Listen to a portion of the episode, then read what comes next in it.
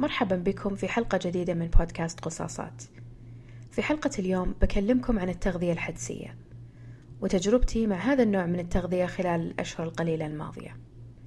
قبل ما أشرح لكم مفهوم التغذية الحدسية وش نقصد فيه أو ما هي المبادئ التي نتبعها في هذا النوع من التغذية لازم أوضح نقطتين النقطة الأولى هي أني لست أخصائية تغذية وما تلقيت أي تدريب أو تعليم في هذا المجال حصيلة الأفكار أو المبادئ اللي بشاركها معكم اليوم وصلت لها من خلال قراءات ومشاهدات لأشخاص آخرين جربوا هذا النوع من التغذية. أيضا اعتمدت بشكل أساسي في تطبيق هذا النظام على كتاب Intuitive Eating من تأليف أليس ريش وإيفلين تريبل وبشارككم الرابط إن شاء الله في التعليقات. النقطة الثانية ومهمة جدا أن بدأت تطبيق هذا آه، النوع من التغذية خلال فترة الحجر اللي هي ثلاث أشهر الماضية.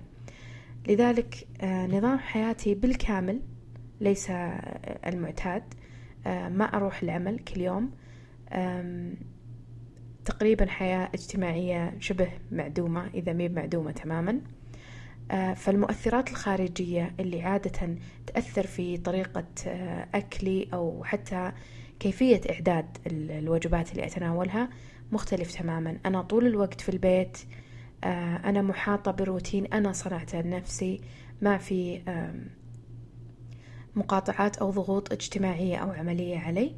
فهذه النقطة مرة مهمة. فنتائج تطبيق هذه التجربة بيكون مختلف أتوقع لو كانت ظروف مختلفة. آه، بس هذا ما يمنع أني أجربها يعني حتى لو رجعت حياتنا لطبيعتها الفترة الجاية وأنتم بعد تبدون تجربونها في سياق مختلف. فهذه الشيئين مرة مهمة أني أشاركها معاكم. أنا ما أتكلم من من مجال يعني اختصاص أنا أتكلم من تجربة بحتة آه، وحبيت أشاركها معاكم. آه، أول ما أقول كلمة التغذية الحدسية أتوقع أن المصطلح سواء بتبحثون عنه بالعربي تغذية حدسية أو بتبحثون عنه بالإنجليزي intuitive eating. المصطلح يشرح تقريبا الفكرة منه. هذا النمط أو الفلسفة تقوم على آه، افتراض أن الانسجام والتناغم مع إشارات الجوع الطبيعية للجسم هو أفضل طريقة أننا نحصل على آه، وزن صحي أو أن صحتنا تكون أفضل وغذائنا يكون أفضل. بدال ما نتقيد بحمية أو أرقام معينة آه، علشان نحسب يعني مجموعات الغذائية نتبع الإشارات الطبيعية في جسمنا ورغبتنا في تناول الطعام. طبعا الموضوع ما هو بهذه البساطة أو بالتعريف هذا بيكون عائم أو مطاطي فأحتاج أتكلم عنه بالتفصيل أكثر. زي ما قلت لكم أنا اعتمدت على الكتاب يمكن الكتاب الأشهر. حول التغذية التغذية الحدسية. ومنها أخذت العشر مبادئ وحاولت أطبقها الفترة الماضية. ما كانت أبدا سهلة. آه، في أشياء كثير حاولت أني أدرب نفسي عليها تدريجيا. إذا بدون ما أطول عليكم نبدأ. المبدأ الأول في التغذية الحدسية يقتضي رفض عقلية الحمية أو الدايت. أول شيء بتسويه أول ما تبدأ في هذا النظام أو آه، تتبع هذه الفلسفة أنك تستبعد أي قوانين أو مبادئ للحمية. ونقصد بذلك أن تقيد نفسك حمية صارمة تمنع نفسك تحرم نفسك من أشياء وغيرها. طبعا الوقت اللي تبدأ تمارس التغذية الحدسية بتقرر أنك تترك كل الأنظمة الغذائية التي تعدك بخسارة وزن سريعة مثلا آه، أو سهلة أو نهائية. ناس عندهم دايما أهداف مختلفة. في ناس تبغى تخسر وزن في ناس تبغى آه، تحسن من من نمط غذائها. مو دائما الناس عندهم آه، وزن زايد علشان ينتبهون لأكلهم مثلا. و وفي أي مرحلة نرجع نقيد أنفسنا أو نتبع معها نمط التفكير الخاص بالحميات أو الدايت. معناته إحنا طلعنا من نطاق التغذية الحدسية ورجعنا لعقلية الحمية. أه واحدة من الأشياء اللي أيضا آه، يعني تكون تحت مظلة التخلص من عقلية الحمية هو أن نتوقف عن عد السعرات أه وعد يعني العناصر الغذائية يعني بدقة يعني. وخاصة في الحميات اللي يعني تقيدك بنوع منخفض من السعرات. أنا يعني بعترف لكم شيء أنا في البداية ما ما اقتنعت إني أنا آكل بدون ما أحسب سعراتي وقاومت هذه الفكرة. بس اكتشفت انه ممكن ممكن علشان تسهل عليكم هذا الأمر انه ما ترفضون فكرة عد السعرات نهائيا لأنه يمكن أنتم تحتاجون مثلا تعرفون إن أنا ما أبغى آكل أقل من سعراتي اللي أحتاجها علشان آه، أتحرك وأمارس نشاطي وما أدخل مرحلة الجوع الشديد أنا ممكن أحسب سعراتي علشان ما أنزل عنها. بس مثلا ما أحسبها عشان إني ما أتعداها فهذا بيطلعني من فكرة التغذية الحدسية. طبعا كل شخص يعني مختلف في طريقة آه، يعني تعامله مع الموضوع. أنا شخصيا كنت أحسب سعراتي إلى إلى وقت قريب آه، لأني ما قدرت أقتنع بهذا الشيء. يعني تقريبا نفذت كل المبادئ المطلوبة مني إلا نقطة السعرات لأني كنت أحتاجها علشان أحافظ على آه، طاقتي أشوف معدل الحرق عندي و... ولأني أعطيت نفسي هذا الشيء أنه ما ما أبغى أدخل في حالة إن آخذ الشيء كله تماما أو أتركه كله تماما. فكانت عندي نقطة السعرات هذه ما تخلصت منها. بس يعني للمبادئ اللي تضعها فكرة التغذية الحدسية تقول حتى سعرات ما تحسبون. إذا يعني تقدرون يعني لا تحسبون. حاجة ثانية علشان نقدر نتخلص من من عقلية الحمية إن نقاوم الانسياق آه، خلف أي صرعة جديدة. يعني تكونون جالسين مثلا تسمعون ناس يتكلمون عن نوع جديد من دايت. دايت التفاح دايت النسكافيه دايت يعني أي شيء ممكن يخطر على بالكم. وأنا أتكلم من تجربة شخصية. أنا ما بقى حمية أو نظام غذائي في الحياة يمكن إلا وجربته يعني بدأت حتى من سن مبكر يعني من الحبوب اللي تسد الشهية من رجيم هوليوود اللي بس تاكل فواكه وخضار آه، رجيم آه، تفاح آه، رجيم إلغاء الكربوهيدرات تماما رجيم آتكنز كيتو كل كلها. وأنا ما أسوق تماما لفشلها أو أو نجاحها بس كل شخص عنده تجربته وأنا جربت كل شيء. ففكرة إني أتخلى من عقلية الحمية كانت جدا صعبة بالنسبة لي. آه، حاجة مرة مهمة أيضا في آه، الابتعاد عن عقلية الحمية أو الدايت أنك تحمي حدودك الغذائية. لا تسمح لأحد يشعرك مثلا بالحرج أو يعني مثلا يقول لك إنه شلون كذا تاكل كل شيء؟ كيف مثلا تبي تخسر وزن أو كيف تبي تعيش حياة صحية وأنت تاكل شيء؟ تاكل كل شيء. شلون يعني تاكل خبز؟ وشلون يعني تاكل حلويات؟ إن هذا مو مقبول. آه، ممكن تأثير هذا الكلام يكون مرة شديد على الشخص أنه يرجع نقطة الحرمان نقطة الحمية لأنه يحس أنه أنا فعلا أنا لازم أسوي كذا أنا فعلا آه، وأنا مش قاعد أسوي هذه هذه حاجة ضرورية أني أنا أحرم نفسي علشان أنا أقدر أحقق أهدافي. فحاولوا تتجاهلون كل هذا النوع من من الأفكار. بس بعد من ناحية ثانية ممكن الحرمان هذا يكون ناتج من مشاكل صحية أو حساسية أو أو غيره وهذا بنتكلم عنه في واحد من المبادئ. يعني في مبررات للحرمان لكنه ما تحرم نفسك من غذاء لمجرد أن تحس أنه سيء. لأن هذا الشيء مو موجود في التغذية الحدسية. آه، ما في غذاء ضار بدون سبب. زي مثلا تلغي الكربوهيدرات تماما. حتى الخضروات الكربوهيدرات تلغيها. فما ودي أستطرد كثير في هذه النقطة بس يعني ضروري إن حدودكم الغذائية تحافظون عليها. ما حد يجبركم تاكلون شيء ما تبونه. ما حد يعني يحاول إنه يقلل من قيمة توجهكم هذا. وهذا مو يعني هذا من ضمن المبادئ. أيضا التركيز. يعني في المرحلة الأولى في التحرر من عقلية الحمية أو الدايت نحتاج نركز نحتاج نعرف وش الأشياء اللي تثير عندنا هذه المشاعر. هل أنا مثلا تعودت إني إذا كليت مثلا حلوى أحس بعدها على طول بشعور بالذنب أقعد أجلد نفسي؟ آه، وش يسبب لي هذا النوع من المشاعر؟ في ناس مثلا ما يعني مثلا آه، يصير عندهم الموضوع خلاص أنا كليت هذا مثلا قطعة كيك ولا قطعة شوكلت ولا أي نوع من الحلوى وأحس إنه ها أنا خربتها خلاص يلا وآكل كل العلب اللي قدامي وأمشي أفتح دروج المطبخ وآكل لأن أنا خلاص خربتها. فهذه عقلية غريبة شوي. آه، شعور بالذنب بشكل يعني مضاعف. ما يمنعك إنك يعني توقف هذا التصرف لا يوجهك إن آه، توصل مرحلة إن تأذي نفسك. طبعا أنا ما أتكلم عن هذا الموضوع بمعزل عنه. أنا مريت بكل هذه الأشياء اللي نتكلم عنها الحين وأعرفها جيدا وأعرف متى تصير وأعرف وش مسبباتها وأعرف وشون أقدر أقاومها. هذه كلها آه، تراكمات حياة الحمية السابقة. كل شوي بيطلع هذا الوحش وحش ال... وحش الحرمان وحش إنه يلا اكله الحين لأنك ما تقدر تاكله بعدين لأنه ممنوع عليك. ف يعني كل واحد لازم يفكر في هذه المرحلة يشوف وش الأشياء فعلا اللي تحسسه أنه محروم أو هذه الأشياء بتفوته أو بتروح عليه. هذا بالنسبة للمبدأ الأول رفض عقلية الحمية أو الدايت. المبدأ الثاني احترام الجوع. إحنا لازم نحترم جوعنا لازم نفهم يعني يعني في لحظات هل هذا الجوع وش مقداره؟ وش كميته؟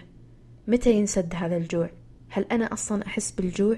أنا أعرف ناس تمر عليهم شهور يقولون ما نحس بالجوع يعني قرصة الجوع هذه اللي يحس فيها الإنسان ما يحسون فيها. وأنا فترات كانت تجيني هذه الحالة بس آه تكون بسبب الإفراط في, في الأكل. يعني أكون ما أعطي جسمي الفرصة أنه آه يحس بالجوع. متى قدرت يعني أرجع حالة الجوع أو الإحساس بالجوع أو الشكل الإفتراضي من الجوع؟ يوم بديت أطبق الصيام العكسي وهذا موضوع ثاني طبعا. أتوقع تكلمت عنه أكثر من مرة. في حلقة سابقة كانت كانت أقل جرعة ممكنة. تكلمت فيها عن موضوع الصيام العكسي. فأول ما بديت أج... يعني أطبق هذا النوع من من يعني تقسيم وقت الأكل خلال اليوم بديت أحس بالجوع رجعت لي كل هذه الأحاسيس الطبيعية اللي فقدتها لوقت طويل. صار جسمي يهضم الأكل صرت يعني أتغذى بشكل أفضل مع الصيام العكسي. في نقطة مهمة يقولونها في الكتاب حق ال intuitive eating أو التغذية الحدسية إن الجسم اللي بالغ في الحمية هو جسم جائع. الجسم اللي توصل له بعد حميات قاسية إنك أنت بتكون جائع. يمكن ما تحس بهذا الجوع بشكل فسيولوجي لكن جوعك هذا أبدي. جوعك يعني موجود لكل الأشياء اللي أنت انحرمت منها خلال الفترات الماضية. من أعراض هذا الجوع طبعا لخبطة معدلات الحرق الميتابوليزم في الجسم يتأثر الحرق. آه، بتلاحظون إنكم حتى وأكلكم أقل أو حتى وأنتم تمارسون حمية معينة وزنكم ما ينزل طاقتكم ملخبطة. هذا كله من التجويع اللي مريتوا فيه. حاجات ثانية ممكن تتضرر بعد مع هذا النوع من الحميات إن قدرتك على معرفة نسبة الشبع هل أنا شبعان؟ هل أنا جوعان؟ نسبة الجوع ونسبة الشبع عندك تصير ملخبطة. لأن أنت ما أنت بواعي أو ما تفكر فيها بشكل آه، مستقل عن آه، رغبة أن أنا أبغى أكل وخلاص. مع الأكل الحدسي بديت أرجع أكتشف حتى يعني قدرتي يعني على تحمل الجوع يعني بديت أكتشف آه، الشبع عندي معاملات معامل الشبع وين؟ يعني وهذا واحدة من الأشياء اللي في ال في ال في الكتاب في مؤشر أو خلينا نقول ميزان ذهني لقياس الجوع من صفر إلى عشرة. مرة مرة يعني ساعدني وصرت أنتبه له آه، مع التركيز والأكل. أن الصفر في المقياس يمثل الجوع الشديد. خلاص أنت يعني تحس أنك تقارب الهلاك تقريبا. وعشرة تمثل التخمة آه، أو الامتلاء الشديد حتى الغثيان. خلاص يعني هذا أقصى شيء. في التغذية الحدسية دائما يعني يوصون إنك تبدأ تاكل إذا كانت نسبة جوعك عند ثلاثة أو اثنين. إن لا تبقى لين آه، لين, لين تحس بالجوع عند رقم مثلا صفر لأن هذا صحيح جوع يعني شديد لكن يعني كل شيء بيكون مختلف في هذيك اللحظة يعني ما تفكر زين ما تدري وش تاكل تاكل أي شيء قدامك. فمن الأفضل إنك ما تنتظر لين توصل صفر إذا كنت يعني تقدر. وأهدف إلى أنك تاكل إلين توصل لدرجة سبعة أو ستة من الشبع. ليش؟ لأن عشرة من ثمانية إلى عشرة بتكون وصلت الامتلاء أو التخمة الشديدة. و... ومن الخطر دائما أن الوصول إلى هذه المرحلة يكون تريجر أو شيء يثير فيك مشاعر سلبية تجاه الأكل وتنزعج وتشعر بالضيق طبعا. ف يعني بصراحة أنتوا تحتاجون وقت. أنا احتجت وقت وأتوقع أنتوا تحتاجون وقت عشان تبدون تضبطون الميزان هذا اللي من صفر لين عشرة. آه، من الأشياء المهمة أو التلميحات اللي بشاركها معكم يمكن أنتوا ما توص... يعني ما ما تجوعون أو تحسون أن ساعات اليوم تمر وأنتم ما كليتوا. إحنا لنا وصلنا هذه الذهنية أنه okay أنا إذا كليت أقل أه بخسر وزن أكثر مثلا أو بحافظ على لياقتي أو أي سبب ثاني يكون عندكم. أه بس بالعكس أه الإفراط في قلة تناول الطعام بتسبب أنكم تفقدون جوعكم. أنا في البداية كنت ما أحس بجوع كثير. أو ما وصلت لمراحل إني أوصل للجوع اثنين أو ثلاثة فصرت آكل وجبات خفيفة على فترات متقطعة خلال ثمان ساعات في اليوم اللي هي فترة آه الأكل عندي مع الصيام العكسي 16 ساعة بدون أكل وثمان ساعات آه لتناول الطعام فكنت أقسم وجباتي خلال هذه الثمان ساعات آه عشان ما أوصل درجة جوع منخفضة جدا وما آكل حتى أوصل اللي هو ثمانية أو عشرة اللي هو الامتلاء الشديد. أيضا في حاجة ثانية ممكن تأثر على إشارات الجوع عندكم مزاجكم. يعني مثلا تكونون متضايقين أو حتى مشغولين. أنا أشوف يعني عندي مشكلة مثلا إذا انغمست تماما في في العمل أو أي شيء يكون يشغلني بنسى. بنسى آكل بنسى أجوع يعني بشكل عام.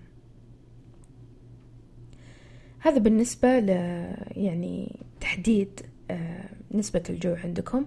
نقطة أخيرة بس قبل ما أنسى في المبدأ هذا إنه لازم نكون مستعدين. ضروري وقت آه، للتعامل مع الجوع إن نكون مستعدين. يكون عندنا وجبات خفيفة مثلا. أنا كنت مثلا أسوي وجبة الغداء في يوم معين وأزيد الكمية علشان آه، يصير عندي باقي لوجبة الغد مثلا. هذا الاستعداد بيحميكم من فكرة الهجوم على أي أي طعام قدامكم. وبيحميكم حتى من الخيارات اللي ممكن بعدين آه، تأثر عليكم. يعني أنا ما أبغى أقول إن في طعام سيء وطعام جيد. هذه الفكرة المهمة من التغذية الحدسية. لكن آه، الاستعداد له دور مهم. وعشان كذا أنا قلت لكم في البداية أن جزء من هذه التجربة كانت يعني ساهم في نجاح هذه التجربة أني أنا في البيت طول الوقت. فدايما مستعدة آه، سواء بتجهيز وجبات آه، يومية اللي هي الغداء العشاء الفطور أو حتى بالوجبات الخفيفة أو السناكس. يعني أنا بيكون عندي وعي واهتمام لهذا الموضوع. فالمبدأ الثاني كان أن نحترم جوعنا نحترم جوعنا وننتبه له. المبدأ الثالث التصالح مع الأكل. كيف يعني نتصالح مع الأكل؟ الأكل ليس عدو. هذا أول شيء تعلمته عشان أقدر أطبق التغذية الحدسية وأغير تفكيري ومشاعري خلال آه، الفترة الماضية. طبعا هذا الشيء مو بجديد. أنا قاعدة أحاول أسوي هذا الشيء من زمان. بس أحس في هذه الفترة كان الموضوع آه، أكثر ثباتا وأكثر نجاحا لأني كنت مركزة عليه. ف دائما نفكر إن, إن عندنا عقلية الأكل الممنوع آه، والشعور بعد تناوله وممكن يكون عندنا نوع من الأكل العاطفي. فدائما يعني علاقتنا مضطربة مع الأكل. هذا الأكل هذا صديقي هذا آه، شيء يفرحني أو هذا شيء يساعدني وقت الحزن. هذا هل هذا نشاط آه، مثلا أمارسه مع ناس أحبهم وفي حالة اجتماعية معينة. أو فقط بس يعني آكل عشان أتقوى علشان مثلا عشان ما أموت. فمرة في كذا يعني مو تطرف يمكن ميل لواحد من هذه الخيارات وهذا أكثر شيء يسبب لنا مشاكل في علاقتنا مع الأكل.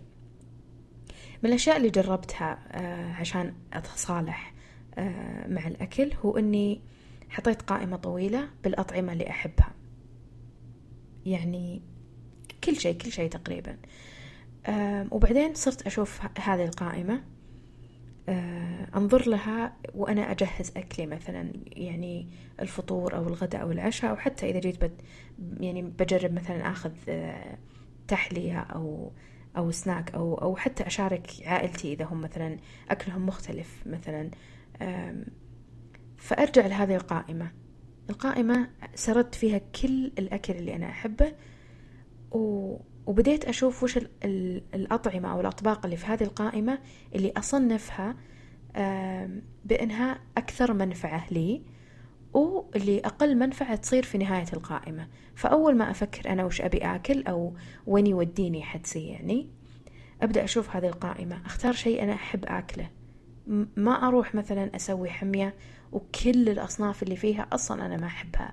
ينقلب التغذية عندي كأنها علاج بدل ما تكون متعة. ف إذا حتى أحيانا يعني علشان ما أدخل نفسي مرة ثانية في عقلية الحرمان أو الحمية نفس القائمة هذه إذا فيها أغذية أحس إنها أقل فائدة لي أحاول أدفعها لنهاية اليوم مثلا أو نهاية الأسبوع. وفي حالات كثيرة أبدأ بالأكل الأفضل أو الأفضل لي في هذه الحالة مو هو نفسه يعني يكون أقول أن هذا سيء أو أو جيد. وبعدين أنا بشرح لكم في المبدأ الأخير أنا وش أقصد بكل هذا الكلام. أه وأبدأ بال... بالأغذية اللي أعلى في هذه القائمة. وأترك الأقل لنهايتها. أحيانا إذا وصلت نهاية اليوم أقول مثلا مثال أنا أبغى أكل قطعة كيك. ما أجي أكلها مثلا بداية اليوم. أقول خليها بعدين خليها بعدين مع خليها مع القهوة بعد المغرب ولا بعد العشاء إذا أنا ما ثقلت في العشاء. فأبدي أو أقدم الأشياء الأفضل بالنسبة لي من قائمة الأغذية اللي أنا أحبها. وأترك هذا الشيء لآخر اليوم. أحيانا كثيرة ألقى نفسي في نهاية اليوم خلاص راحت شهيتي لها ما أبيها. أو أبغى شيء ثاني. يعني مثلا أبدأ اليوم وأنا أقول أبغى Kit Kat. أنا مرة أحب ال Kit Kat. أنا أبغى Kit Kat. أه بس ماني ماكلته الحين باكله بعد المغرب. بعدين بعد المغرب أكتشف أن أنا ما أبغى Kit Kat. أبغى شابورة مثلا, مثلا. أنا بس كذا أقول لكم أمثلة. فيتغير الموضوع. أأجل الفكرة أفكر أكثر. أكون واعية أكثر. أنا أنا وش وش قاعدة وش قاعدة أشوف قدامي أو أنا وش أبغى أكل الحين. فهذا مرة مرة يساعد. ومن الأشياء اللي اللي حسيت إنها من أفضل الأشياء اللي صارت مع التغذية الحدسية أن علاقتي بالأكل تغيرت. صرت أشوف يعني بشكل أفضل. المبدأ الثالث إذن هو التصالح مع الأكل. المبدأ الرابع هم كذا يقولون قاوم شرطة الأكل في فود بوليس أو شرطة الأكل. هذولي ممكن ما يكون يمكن يكونون الناس حولك وممكن يكونون الأصوات اللي في رأسك. آه، صوت عالي يقول لك من التراكمات وتعليمات الحميات اللي كنت تسويها؟ إنه الخبز سيء مثلا وكل مرة تفطر وتقرر تاكل خبز بيذكرك إن هذا آه، أكل سيء. آه، قطعة شوكولاتة صغيرة هذه بتدمر لياقتك. بتزيد عشرة كيلو. أنت إنسان سيء أنت ما عندك قدرة على المقاومة وغيره وغيره وغيره. في أغلب الوقت للأسف إن كل هذه المعلومات مغلوطة. ما في شيء اسمه أنه قضمة أو, أو, أو قطعة صغيرة من أكل أنها بتخرب كل شيء سويته. إذا هذا الشيء حقيقي معناته يعني في أشياء كثير في حياتنا إذا سويناها بنسبة قليلة بتخرب كل شيء. ف يعني هذا أول صوت نسوي له إلغاء أو نكنسله. هذه مع يعني هذا الصوت من أصوات شرطة الأكل أو الناس اللي بتقعد تقول لك لا هذا صح لا هذا غلط. أيضا هذه الأصوات ممكن صارت عندك بسبب تأثير الأقران. أنت تشوف الناس اللي حولك يسوون هذا الشيء أو الإعلام أو معلومات شخصية لديك أو تجارب. فعشان نقدر نقاوم هذا الشيء لازم نطور داخلنا أصوات جديدة. عشان أنا أوقف هذا الصوت إنه أسمعه في راسي أنا لازم أحط صوت جديد. الصوت الجديد لازم يكون متفهم أكثر واعي أكثر يعرف أكثر عن عن التغذية عن الغذاء عن عن أصل الأطعمة عن كيف تتحضر. نفكك الأشياء اللي, اللي, اللي قدامنا نفكك أكلنا ونعرف عنها أكثر. فبنبدأ نتعامل معه بطريقة مختلفة لأن هذا صوت جديد صوت الصوت العارف مو بالصوت اللي يتأثر وينطلق لقناعات أو أفكار أصلا غلط. مع الوقت بنصير نتعلم أكثر بنستمتع يعني حتى مذاقات اللي بنحبها بتتغير حتى الأشياء يعني وقت الوجبة بيكون مختلف مع الوقت.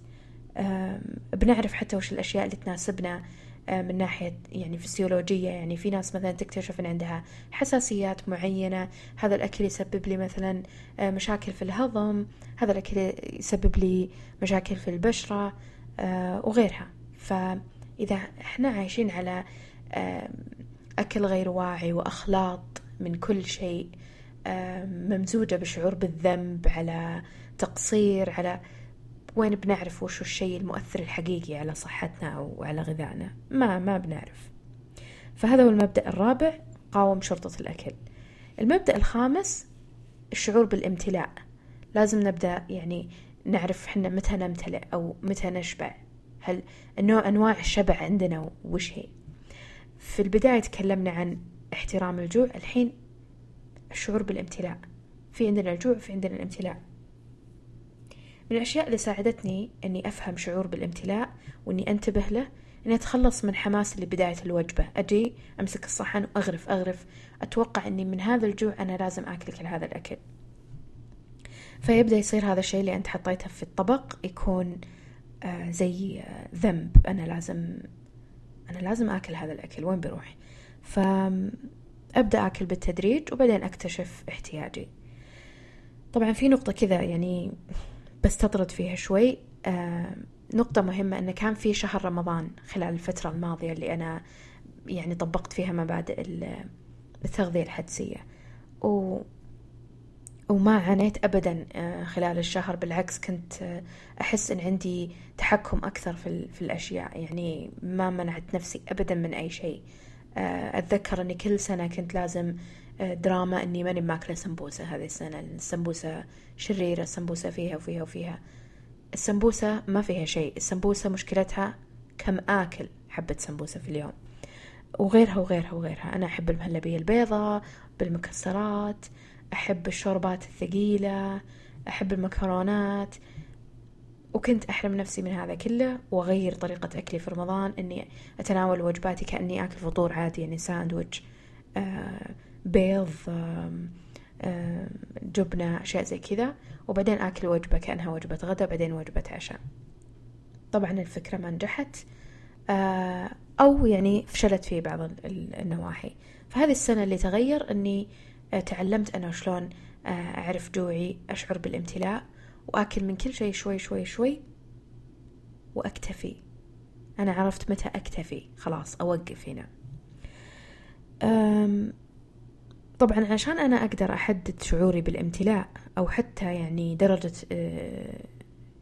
الجوع في البداية ضروري إني أجلس آكل بهدوء وآكل بذهن كامل. أحتاج إني أكون بعيد من أي شيء. ما أكون عند تلفزيون ما أمسك جوالي أتصفح مثلا وأنا قاعدة آكل علشان مالتي تاسكينج أو تعدد المهام. وفي حاجة مرة مهمة يمكن تصير لكم وتصير أتوقع إنها تصير في بيوت كثير إن العائلة تكون حريصة انه يلا ناكل هذا الأكل علشان حرام ينرمى هذا الأكل نعمة خلونا ناكله يلا. لا هذا الشيء مو بلازم. آه ممكن الأكل هذا ينحفظ الوقت لاحق آه ممكن يكون هذا الأكل صدقة. ما أعرف يعني الظروف الحالية ما أعرف إذا الموضوع سهل إلى هذه الدرجة. بس مو مشكلة لو ما نوكل الحين. ممكن ينوكل بعدين. ممكن يكون أحد في في مرحلة جاية من أهل البيت يكون جوعان فياكله. فهذا مو بسبب إنك تاكل أكثر من حاجتك إن هذا الأكل بروح خسارة مثلا. فهذا هو المبدأ الخامس الشعور بالامتلاء. ضروري نعرف متى نشعر بالامتلاء. المبدأ السادس اكتشاف عناصر الرضا. فيه شيء اسمه شبع وفيه رضا وبينها فرق كبير.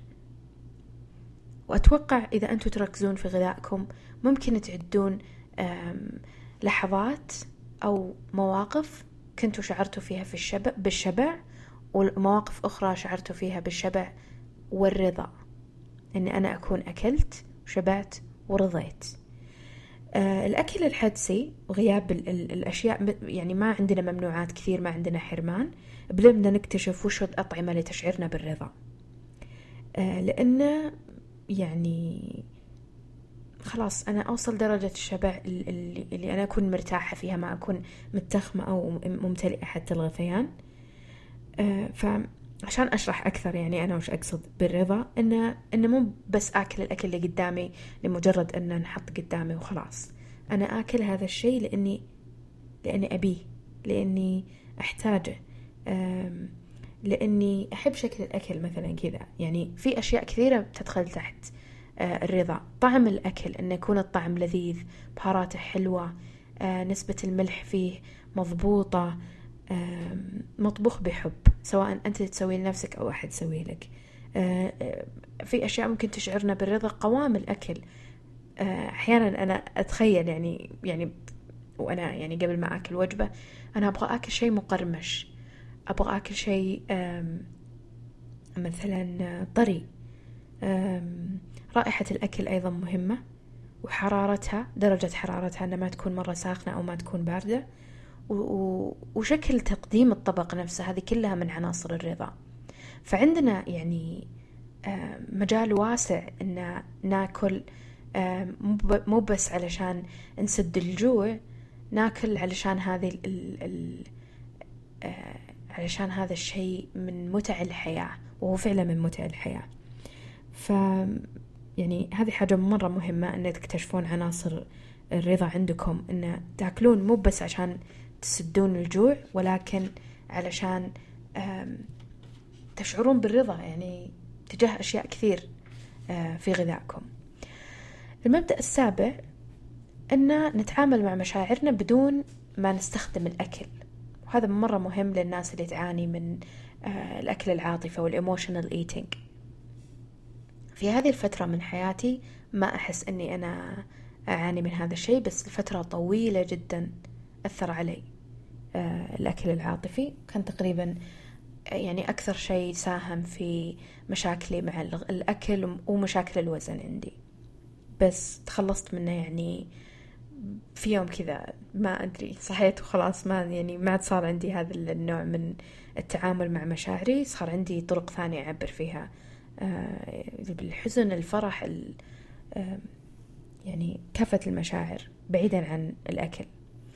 آه، السؤال اللي يعني دايم أسأل نفسي إذا جيت آكل هل هذا جوع حقيقي؟ هل أنا جوعانة؟ هل أشعر بالملل؟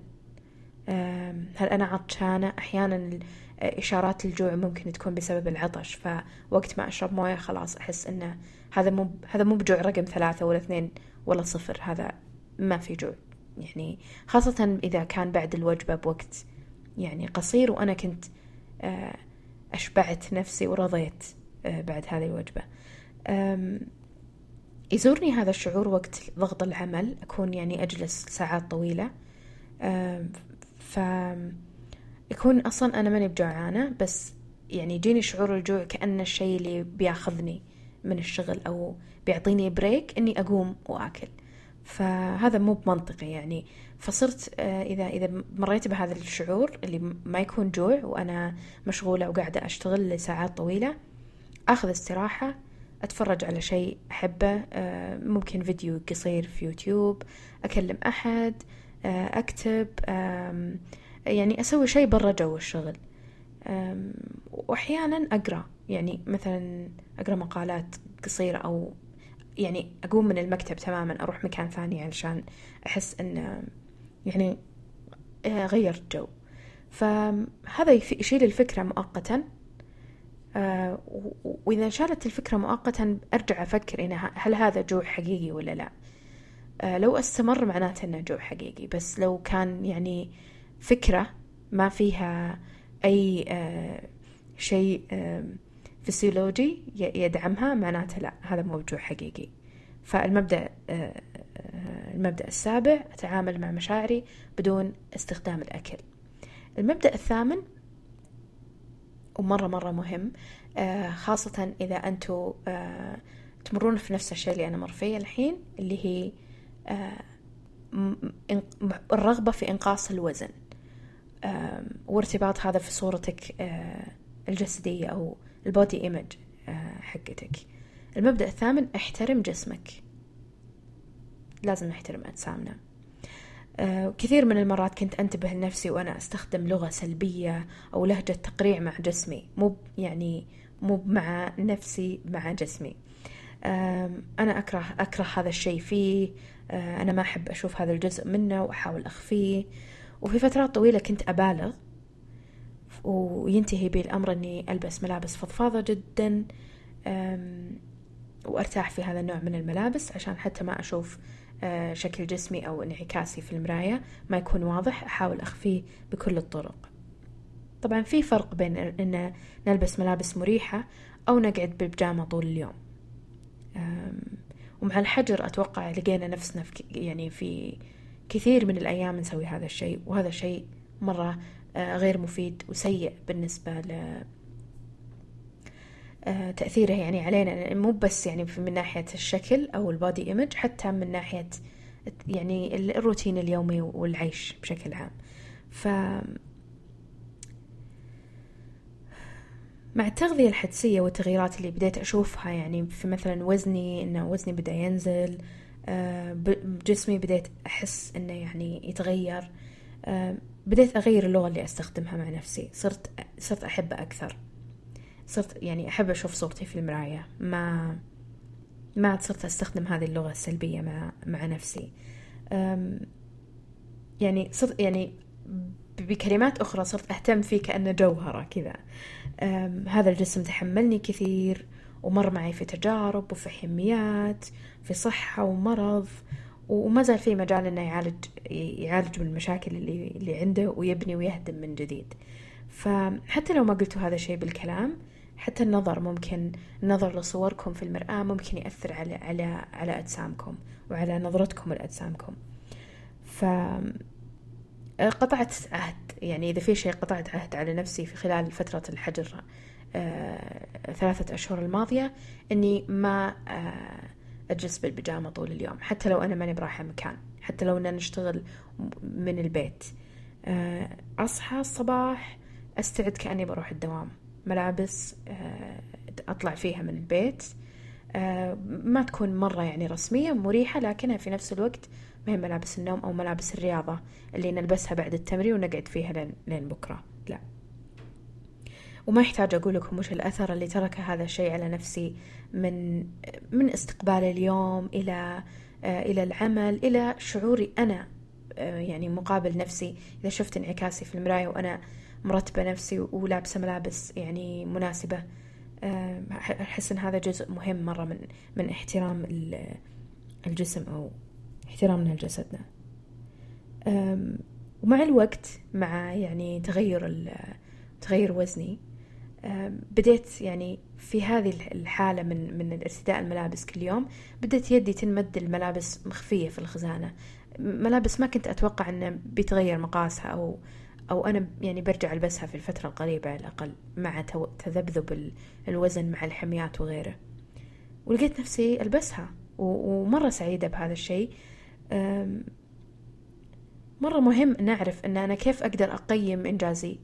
كيف أقيم آه هذه التجربة اللي أنا مر فيها لو أنا استمريت ألبس آه بجامة ولا ملابس رياضة تتمطط وما أعرف يعني. أنا طبعا ماني بعارفة أنا وش التغيرات اللي صارت عندي. فهذا مرة ضروري إنه نحترم جسمنا نحترم صورته في في المراية نحترم تفاصيله وما, وما نستخدم لغة آه، سلبية أو لهجة تقريع معه. المبدأ التاسع تمرن وشاهد الفرق. أتوقع أن في ناس كثير يعني بداية الكلام يحسون أن هذه التغذية الحدسية ما يعني حل سحري ما معها شيء. المبدأ التاسع ضروري جدا ضرورة كل المبادئ السابقة التمرين. ما تقدر تشوف أي تغيير إلا إذا تمرنت. الأكل الحالة ما ينفع. أنا طبعا جربت كل شيء وأقول لكم هذا الكلام من تجربة. حتى التمرين جربته يعني لفترات بس آه، فترة الحجر هذه كانت أطول فترة حافظت فيها على آه، نشاط رياضي يومي. أنا تفاجأت من نفسي صراحة. ولأني ألبس أبل واتش تحسب لي الأيام اللي أنا تمرنت فيها.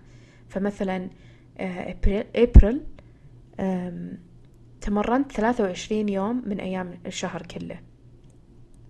وهذا رقم قياسي بالنسبة لي لأنه يوم رجعت أشوف مثلا أبريل العام الماضي كانت أيام التمرين عندي خمس أيام فقط في شهر كامل فقط خمس أيام مقابل ثلاثة وعشرين يوم هذه السنة. فكان يعني فرق عظيم. آه، أنا ما بديت أني أرجع للتمرين في يوم وليلة. أنا مثلا مع العمل مع الطلعة من البيت كان يعني تجيني أيام كثير آه، طبعا في السنوات الماضية آه، أفقد الحماس تماما للتمرين. وأحس أنه يكفي أني أنا قاعدة أمشي طول اليوم. خطواتي كانت من سبعة آلاف إلى ثمان آلاف. كنت أكتفي في هذا الشيء لأن ما يحتاج تمرين خلاص. أه بس التزامي فعلا بدأ يوم صرنا في الحجر وجالسين في البيت. ما عندي شيء ثاني أسويه علشان أخفف القلق والتوتر كثر التمرين. بديت شوي شوي أه لأني كأني راجعة من الصفر. كل مرة أنقطع من التمارين أرجع لنقطة الصفر فأبدأ بحنان. مع نفسي. هذه المرة ربطت أشياء كثير مع التمرين. اتباعا لنصيحة أه، جيمس كلير في كتاب العادات الذرية يقول إذا تبي تضبط عادة أو تستمر على عادة أه، ربطها بشيء تحبه. وأنا كان الشيء اللي أنا أحبه وما زلت. هو إني أسمع بودكاست أو أسمع كتاب إلكتروني أه، كتاب صوتي عفوا أو أتفرج على مسلسلات على Netflix مثلا. آه هاي الثلاث أشياء هي الأشياء المحببة عندي. وغالبا مدة يعني مدتها من ثلاثين إلى خمسة وأربعين دقيقة. وش أحسن من أني أسويها وأنا أمشي على جهاز المشي مثلا؟ إذا هذاك اليوم كان تمريني مشي فقط. ف يعني كنت أجمع بين ال بين ال بين الشيئين إن أتفرج على شيء وأستمتع يعني بهذا الحاجة وأنهي التمرين وأقفل مثلا آه، دقائق التمرين اللي أنا حاطتها لنفسي بشكل يومي. هذا بالنسبة للبداية كيف كيف بديت يعني مع التمارين؟ آه أني أربطها بأشياء أحبها. بعدين في المرحلة الثانية بعد مضي شهر من من المشي فقط بديت أدخل أنواع تمرين ثانية. أنا مرة أحب البودي ويت أو التمارين اللي بوزن الجسم. تعتمد على آه، يعني حركة حركة الجسم أو وزن الجسم. وكنت أستخدم أثقال خفيفة. واعتمدت بشكل كبير على ال resistance bands أو حبال المقاومة أو المطاط هذا حق يعني حق المقاومة أنها تعمل عمل الأثقال في في تمارين كثيرة. هذا بالنسبة للمبدأ التاسع. التمرين مرة مهم. ما أقدر يعني أشدد على أهميته. يعني أتوقع أكثر الناس اللي تشوف نتائج فهي تشوف نتائج طويلة المدى بسبب التمرين وليس بسبب حمية أو تجويع تجويع أو حرمان. المبدأ العاشر والأخير والأهم انتبه لصحتك. من الضروري وإحنا نفكر في هذه المبادئ اللي ذكرتها في البداية نفكر في الصحة بشكل عام. يعني هذا شيء مرة مهم. إذا قلت أني أتخلص من فكرة الحرمان أو الحمية بشكل تام وإني آكل حتى الشبع وإني أبحث عن الرضا. هذه الأشياء ممكن تقع في خانة الأكل اللي ممكن يتسبب في مشاكل لصحتك أيا كان نوعه سواء كان معد بطريقة غير صحية أو في مكونات مضرة على المدى البعيد مصنع بشكل مبالغ فيه وغيرها. فهذا هذا السؤال أتوقع أنه كان يدور في ذهنكم من البداية. وأكيد أكيد فكرتوا طيب الأكل المفتوح هذا وش نتيجته بس؟ وش يعني وش بيصير إذا أنا استمريت آكل على كيفي؟ وكيف بحقق أهدافي الصحية؟ كيف بوصل وزني المثالي؟ وغيرها. المبدأ العاشر للتغذية الحدسية يدعوك للانتباه والاهتمام بصحتك. وهذا ما يتحقق أبدا مع أطعمة ممكن تضرنا أو تسبب لنا مشاكل صحية. الأكل الحدسي أيضا ما نقصد فيه إن نعيش على وجبات سريعة وعلى حلويات وعلى طعام مضر على المدى البعيد أبدا. على قد ما فيه مساحة مساحة حرية واكتشاف وبحث عن الرضا فيه آه، تشجيع على التنوع في آه، تشجيع على أن نتناول طعام يساعدنا على آه، أداء التمارين مثلا أن نكون نشيطين يعطينا طاقة. قاعدة أفكر في مثال بفكر في مثال شخصي مثلا. أنا كنت مشغولة من بداية تطبيق هذه الفكرة أني أرجع أرجع معدل الحرق عندي الميتابوليزم أضبطه من جديد لأن أختل مع حميات متكررة ومع يعني فوضى. يعني ببساطة فوضى غذائية. فكنت يعني أختار آه يعني كنت أختار الأغذية أو الأطعمة اللي أتناولها على أساس آه تحفيزها آه لمعدل الحرق عندي. وش فايدتها لي؟ كنت أختارها على هذا الأساس. وكنت أقيس الكميات. بس مو بطريقة الكوب والجرام وال زي ما قلت لكم في البداية كنت يعني أهتم أني أنا ما أنزل عن عدد سعرات معين علشان ما يختل معدل الحرق عندي. وفي أغذية كثير استبعدتها من من وجباتي اليومية لأني حسيت أنها بتقلل من نسبة نجاح خطتي. ما كان فيها حرمان لأنه يوجد لها بدائل. ما هي بشيء أساسي زي مثلا أقول الخبز. واضح إني أنا أحب الخبز. ما استغنيت عنه تماما بس كنت يعني أضبط الكميات كنت أختار وقت معين لتناوله وغيره. وأيضا ما نسيت الجانب الممتع في في الأكل. يعني صحيح إن كنت منتبهة إن الأشياء تكون صحية ونظيفة بس كنت أتناول حلويات أتناولها باعتدال وأحرص إني جزء كبير مثلا منها إني أعدها في البيت عشان أعرف مكوناتها إني ما أشتري يعني أشياء جاهزة قد ما أقدر. أه، المخبوزات كانت هي نقطة ضعفي ما قاومتها صراحة لأني هذا يتنافى مع التغذية الحدسية. بس اليوم اللي كنت يعني أستمتع بالمخبوزات الطازجة أكون أزيد نشاطي مثلا أو أكمل باقي اليوم وأنا يعني أتناول أغذية طازجة أكثر يعني ما تكون معالجة زي الخبز وغيره. فهذا هو المبدأ العاشر ضروري ننتبه لصحتنا. يعني مع كل هذه الأشياء ما راح يتحقق يتحقق آه، يتحقق نجاحها آه، بدون ما نكون نهتم بصحتنا أو آه، نفكر في المحصلة النهائية يعني لكل هذا الشيء اللي نسويه. أنا ليش يعني أنا ليش أصلا يعني سويت هذه الحلقة؟ لأن شفت نتائج يعني أسعدتني. أنا صار لي عدة أشهر وأنا عندي مشكلة في آه، التغذية عندي مشكلة علاقتي مع الأكل يعني تلخبطت. ما قدرت يعني أنزل وزني. مع أني سويت أشياء يعني حميات مليانة بالحرمان و, و أنضبط بها يعني أنضبط وقت غير بسيط. معاها بس النتائج كانت ترجع علي يعني بشكل عكسي. فالتغذية الحدسية ساعدتني أخسر خلال ال... نقول سبعين يوم الماضية سبعة كيلو تقريبا إذا مو بأكثر يعني آخر مرة وزنت. وقياس ملابس قياس كامل يعني يعني رقم كامل. هذا غير يعني غير شعوري بالنشاط والمتعة اللي صرت أحس فيها يعني في حياتي اليومية من ناحية يعني الغذاء ومن ناحية النشاط. ولا أفكر أوقف هذا النوع من التغذية. أحس إني أنا لقيت نفسي في هذا في هذا الشيء. يمكن ما يناسب ناس كثير. يمكن في ناس يحتاجون انضباط أكثر أو يحتاجون حرمان أكثر.